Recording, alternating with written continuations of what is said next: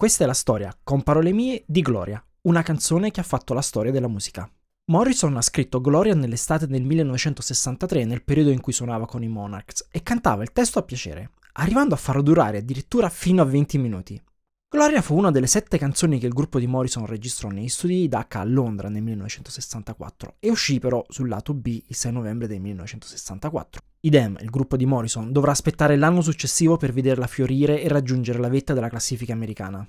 Semplice e brutale, Gloria è l'inno di Van Morrison alla lussuria ed è considerata da molti, compresi gli U2 e Bruce Springsteen, la prima pietra del rock and roll. E sembra quindi normale che sia la prima canzone dell'album di debutto di Patti Smith. La Smith riadatta il testo per il movimento punk rock che stava nascendo all'epoca. In pratica manterrà solo il coro, ma la canzone è divisa in due parti, con la versione di Morrison che segue quella della Smith. Patti Smith inizia la sua versione cantando che Gesù è morto per i peccati di qualcuno ma non i miei.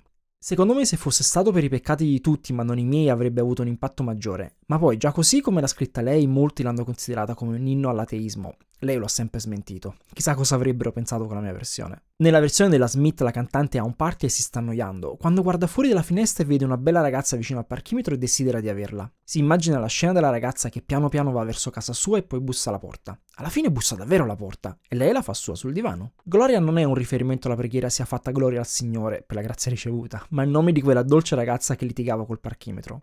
Mandami un messaggio su comparolemie.it slash messaggi o un'email a messaggi at comparolemie.it e raccontami la tua esperienza con questa canzone. Segui con parole mie e condividi questa canzone con i tuoi amici.